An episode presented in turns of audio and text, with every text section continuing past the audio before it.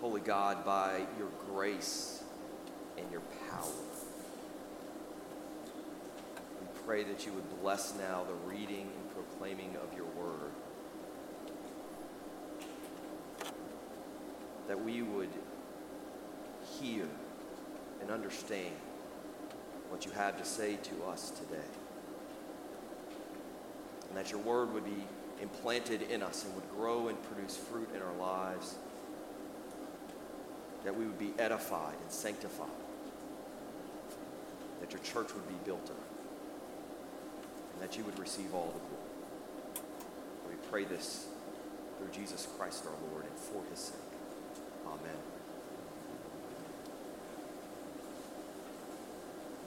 We began a sermon series last week on Genesis 1 through 3. And we're continuing that sermon series this morning. And the bulletin says we're going to be looking at verses 26 through 31. I'm going to back up just a little bit and start at verse 24 so we can get the full sixth day of creation. This is the word of the Lord, it is written. And God said, Let the earth bring forth living creatures according to their kinds, livestock and creeping things, and beasts of the earth according to their kinds. And it was so. And God made the beasts of the earth according to their kinds, and the livestock according to their kinds, and everything that creeps on the ground according to its kind. And God saw that it was good. Then God said, Let us make man in our image, after our likeness and let them have dominion over the fish of the sea and over the birds of the air and over the livestock and over all the earth and over every creeping thing that creeps on the earth. So God created man in his own image. In the image of God, he created him, male and female, he created them. And God blessed them. And God said to them, Be fruitful and multiply and fill the earth and subdue it and have dominion over the fish of the sea and over the birds of the heavens and over every living thing that moves on the earth. God said, Behold, I have given you every plant yielding seed that is on the face of all the earth and every tree with seed in its fruit. You shall have them for food. And to every beast of the earth and to every bird of the heavens, and to everything that creeps on the earth, everything that has the breath of life. I have given every green plant for food. And it was so. And God saw everything that he had made, and behold, it was very good. And there was evening, and there was morning, the sixth day. Now, to him who loves us and has freed us from our sins by his blood, to Jesus Christ be all glory and dominion forever and ever. Amen. What does it mean to be human? What does it mean to be human? This is such a simple question, and yet it is extraordinarily complex. Ask three different people this question, and you are almost guaranteed to get three completely different answers. I discovered this past week that the Smithsonian National Museum of Natural History has a message board on its website as part of the Human Origins Initiative. And this message board serves as a venue for people around the world to post what they think it means to be human. Here are a few responses.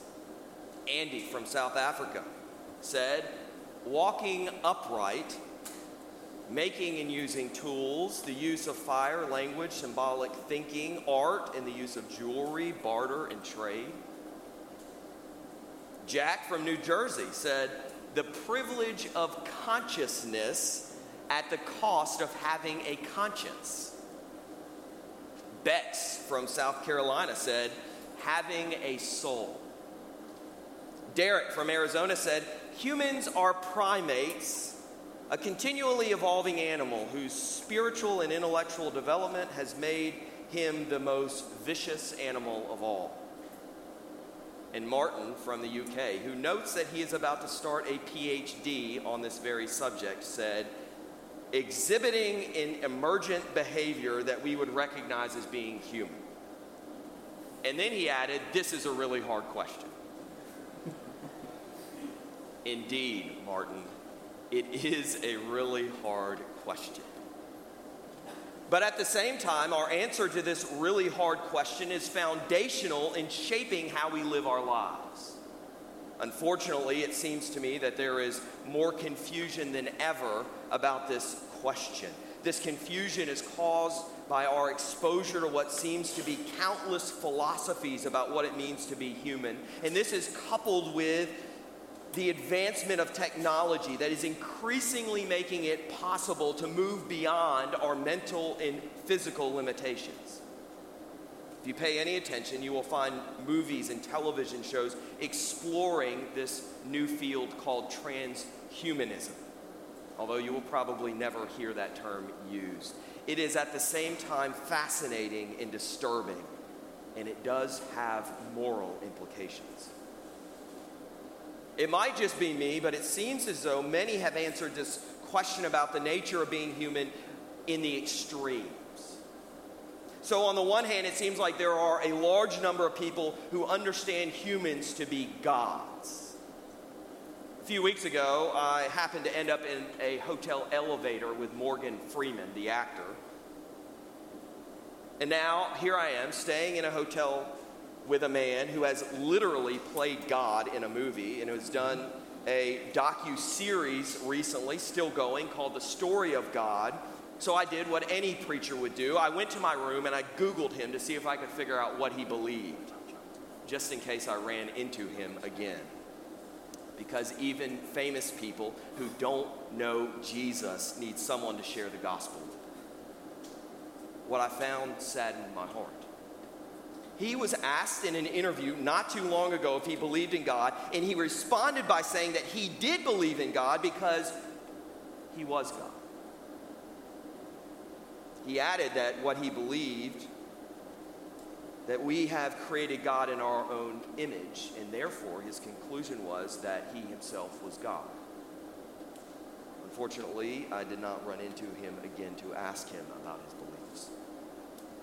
And I wish that what he believed was uncommon, but I think that there are vast numbers of people who would agree with him.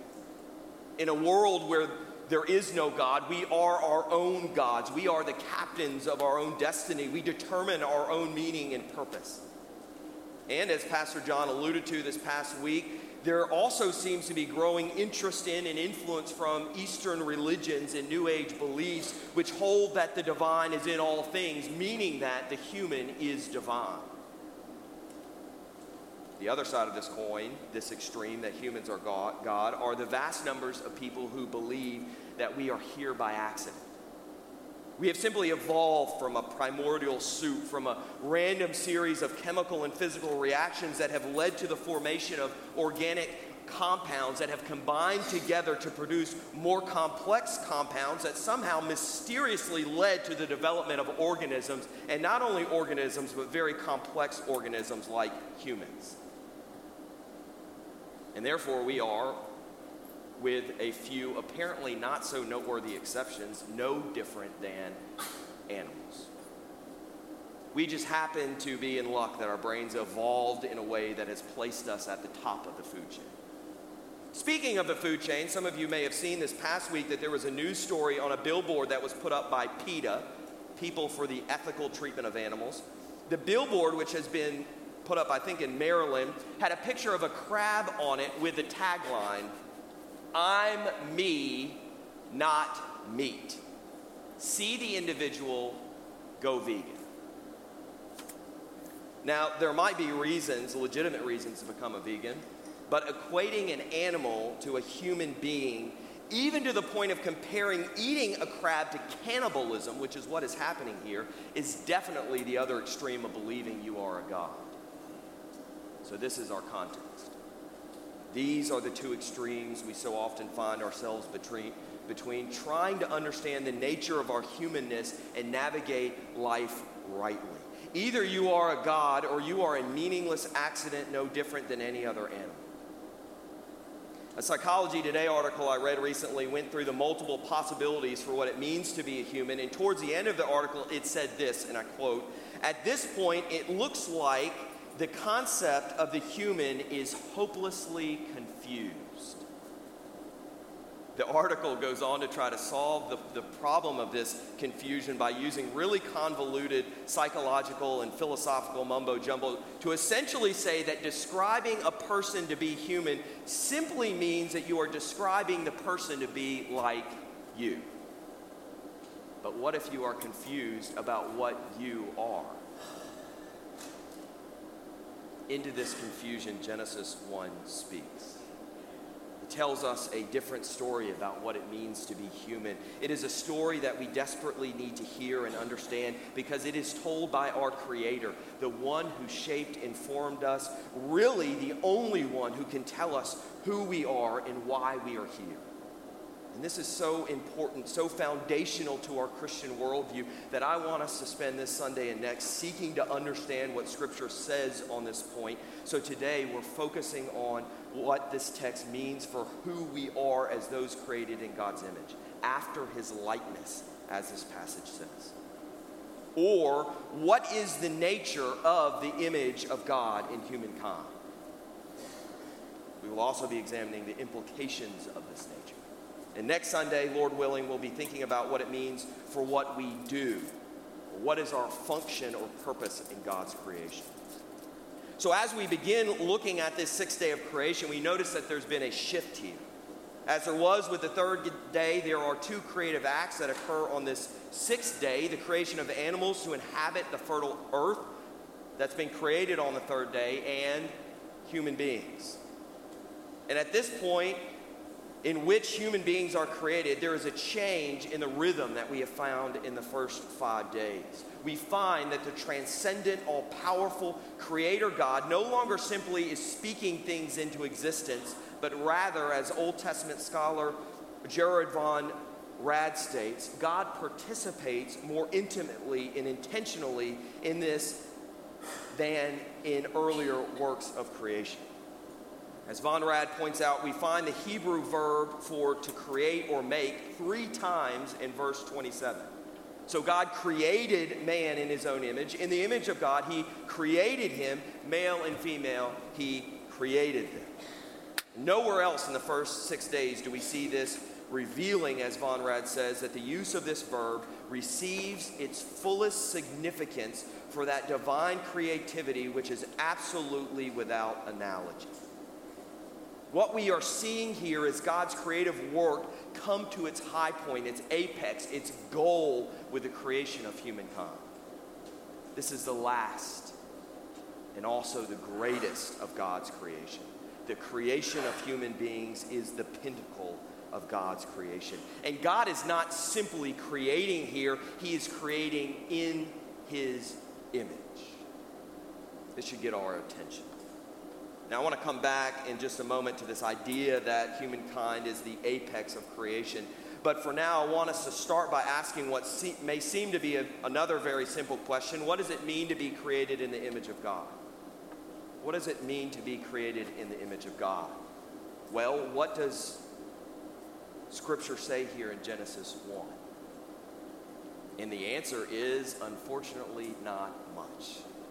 At least not anything explicit it tells us that humankind has been created in God's image and after his likeness, but it provides no comment, content to fill out what that means. Genesis 1 seems far more interested in the consequences of humankind being created in God's image than in the nature of humankind at this point. We see in verse 26 that the text, without stopping to explain, moves from telling us that humankind is created in God's image to saying that we that humans are to have dominion over all creatures. And this happens again in verse 27. I think, however, as many theologians and biblical scholars affirm, the function or task of having dominion is not the content of what is being meant by being created in the image of God. In other words, our human nature is not defined by what we do. Rather, what we do is defined by our human nature. And so, this lack of content is perhaps why many Christians, if asked what it means to be created in God's image, would answer the question in so many different ways, or not really know what to say at all. But despite the seeming lack of content in Genesis 1, Scripture does have things to say about how to interpret the meaning of this truth. So, to fill this out a little, we need to look at the context of this passage and to a few other places in the scriptures where the same language is used. So, first, in the context of this passage, we know that humans are created uniquely. No other creature of God is said to be made in his image. Humans, therefore, are set apart from the rest of God's creatures. While Scripture affirms in places like Psalm 19 and Romans 1 that all creation paint for us a picture of God's character and attributes, human beings are created in a way that God's image can be seen in them, unlike anything else in all of the rest of creation.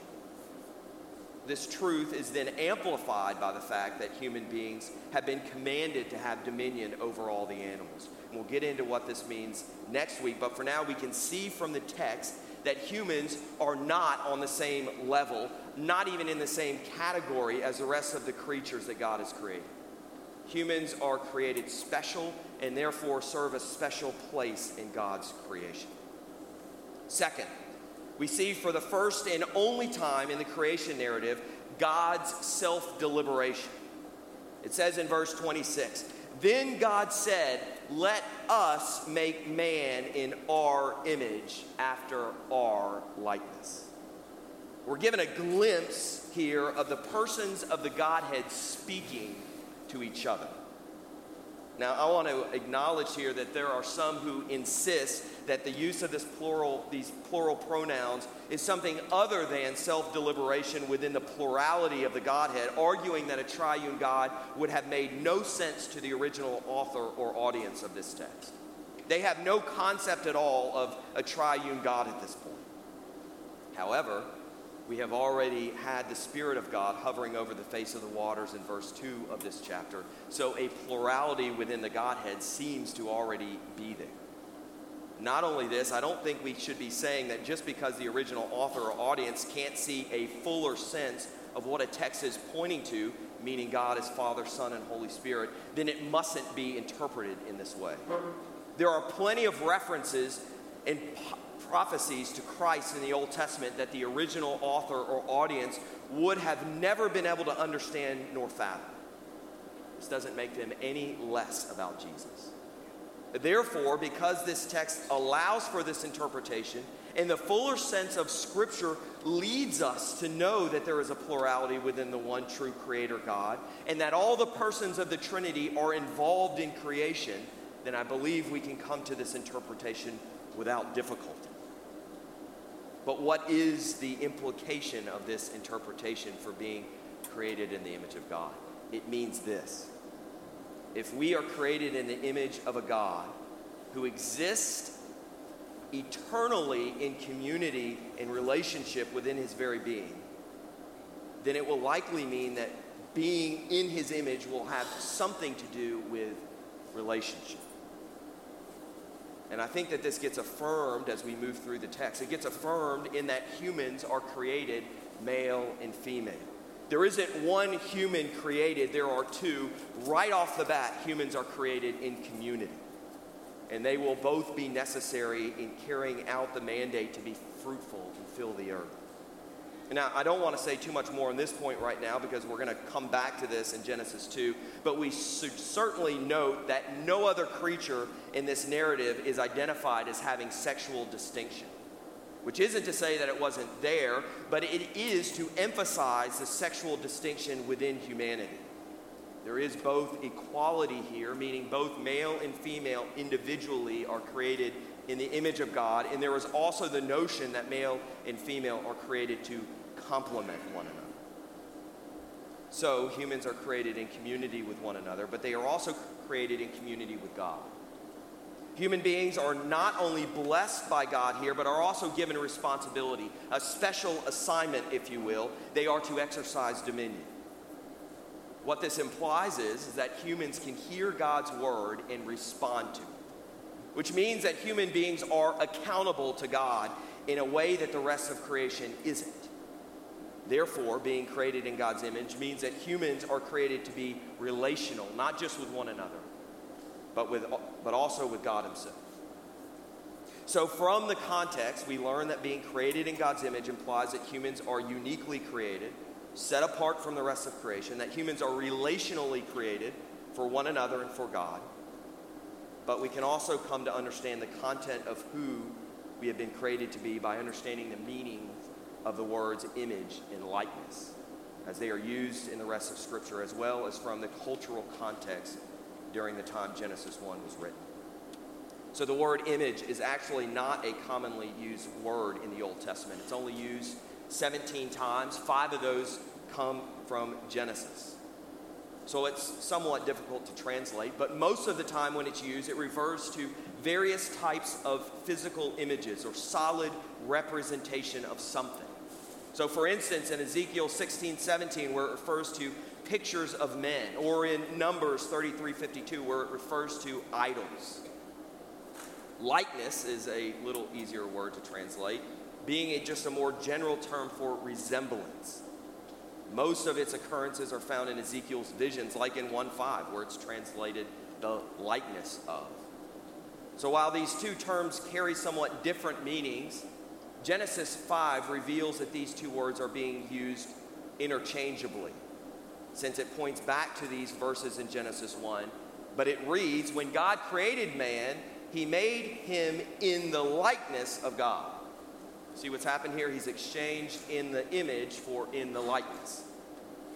Genesis 5 is also helpful in correctly discerning how to interpret the meaning of these verses in Genesis 1 because it not only echoes the language of Genesis 1, it also creates a connection for us between image and sonship. Verse 3 says of chapter 5 When Adam had lived 130 years, he fathered a son, this is Seth, in his own likeness, after his image. The language of sons being in the image of their fathers was not uncommon in the surrounding culture, nor is it uncommon today.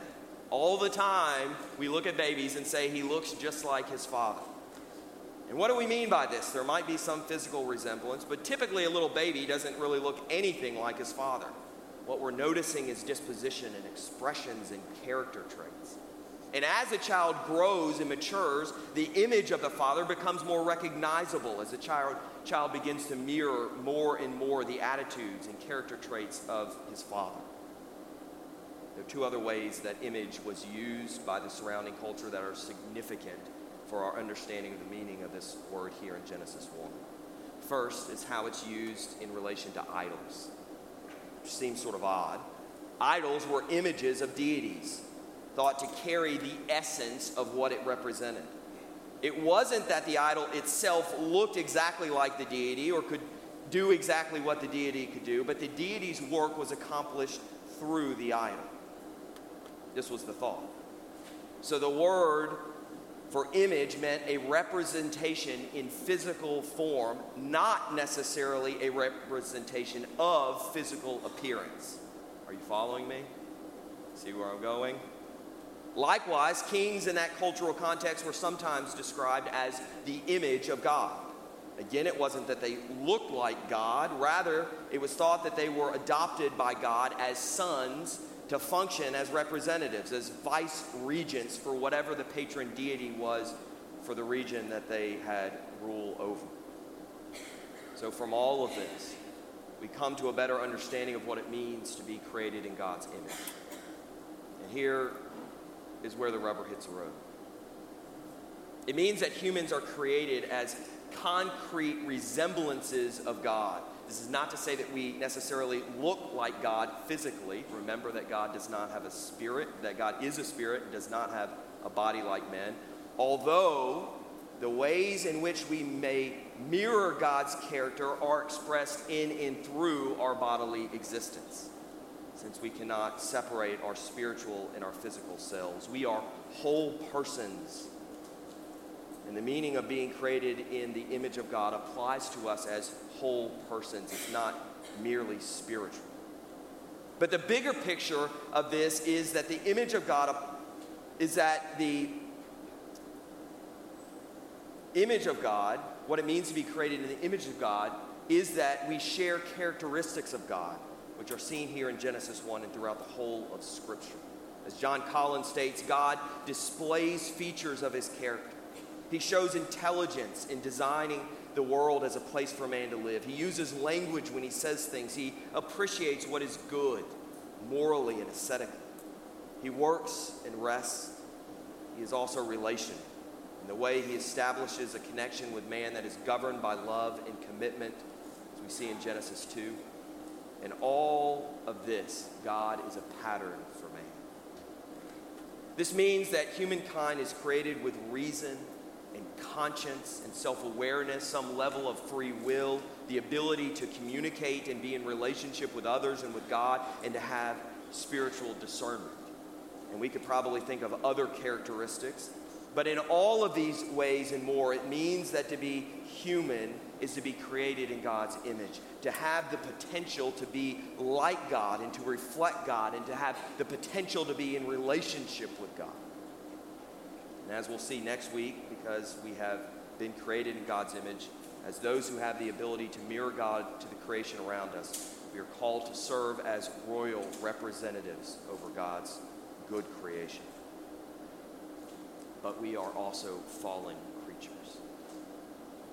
As we will be discussing in weeks to come, the New Testament, and as the New Testament indicates, the language it uses about the image of God, while it's still present, it has been damaged in us.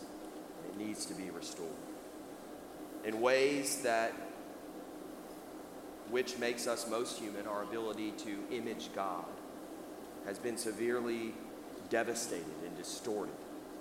But there's good news for us. God has not abandoned us, but has condescended to our level in Jesus Christ. The one in whom and for whom all things were made has taken on human flesh, even as he's come as, as it says in Colossians 1, as the image of the invisible God. And thanks be to God by his grace, he has come not only to forgive our sin and restore us to relationship with God, but He has come to restore the image of God in us. By His Holy Spirit, those who are claimed by Christ are being transformed into the image of God. They are called and enabled to put on the new self, which has been created after the likeness of God. As John Collins states, the image of God is the norm and goal into which the Christian believer is being molded We once again have the potential to grow in the likeness of God in Christ in the same way a son grows in the likeness of his father. And yet, all people, all people have been created in God's image, regardless of whether they are being conformed to the image of Christ or not. And this has big implications for us. I want to mention two very briefly this morning. First, I think we should consider for a moment the wonder of this truth. Kent Hughes challenges us in this manner. So consider this. So consider this. Though you could travel a hundred times the speed of light, past countless yellow orange stars to the edge of the galaxy, and swoop down to the fiery glow located a few hundred light years below the plane of the Milky Way. Though you could slow to examine the host of hot young stars luminous among the gas and dust. Though you could observe close up the protostars poised to burst forth from their dusty cocoons, though you could witness a star's birth, in all your stellar journeys, you would never see anything equal to the birth and wonder of a human being for a tiny baby girl or boy is the apex of God's creation. But the greatest wonder of all is that the child is created in the image of God, the Imago Dei. This, beloved, is a breathtaking thought. And with this in mind, the second implication is this the scriptures are clear that how we treat other people matters. Why? Because we approach one another as bearers of God's image, and we should treat others with the dignity that that image affords. Why shouldn't you murder according to Genesis 9? Because you would be killing an image bearer of God. There is sanctity in human life. Why should we exercise restraint over how we use our tongues according to James? Because we shouldn't be cursing anyone who bears a likeness to God. And this applies to everyone regardless of race, regardless of sex, male or female, regardless of physical or mental ability, regardless of age, etc., etc. Everyone is made in God's image and therefore should be treated with dignity as an image bearer of God. And I think at this point, we have something to celebrate. Regardless of how confused people are about what it means to be human, which has resulted in all means of wrong-headed living, our culture has or at least seems to have a very deep sense that people have an inherent worth and value. People are concerned about how others are being treated. They're concerned about issues like racism. They're concerned about how others are making a living wage. They're concerned about the weakest in society having a voice and being heard. They're concerned about others being marginalized and dismissed. They're concerned about equality. They're concerned about people having access to affordable health care. They're concerned about people being brutalized. If we can look past the politics of these things, we as Christians should acknowledge and give thanks that this general recognition of the innate value of human life is evidence of God's common grace for all at work in the world for the ordering and upholding of society. As Kent Hughes states, the image of God still persists in sinful men and women, though marred and sometimes even a caricature and a witness against itself. And as Christians, we should be striving to outdo. We should be striving to outdo our unbelieving fellow citizens in these concerns and actions to identify and address areas in which people are being denied basic human needs. Because we, of all people, know and believe in the value of human life. So, in closing, let us affirm what it means to be human.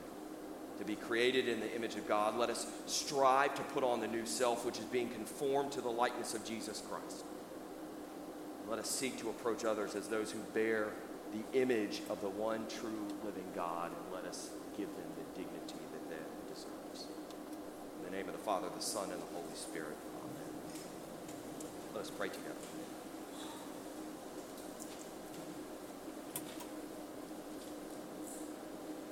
Heavenly Father, we thank you that you have, in your grace and in your goodness and in your love, that you have created all things. And you have created us in your image and placed us as a crown of your creation. Lord, help us. Help us to seek to grow into that image. Help us to represent that image to all the world. They might turn to you, our Heavenly Father, and give you all thanks and praise. And we pray this in the name of Jesus Christ. Amen. Let us now stand and affirm what we believe using the Apostles' Creed.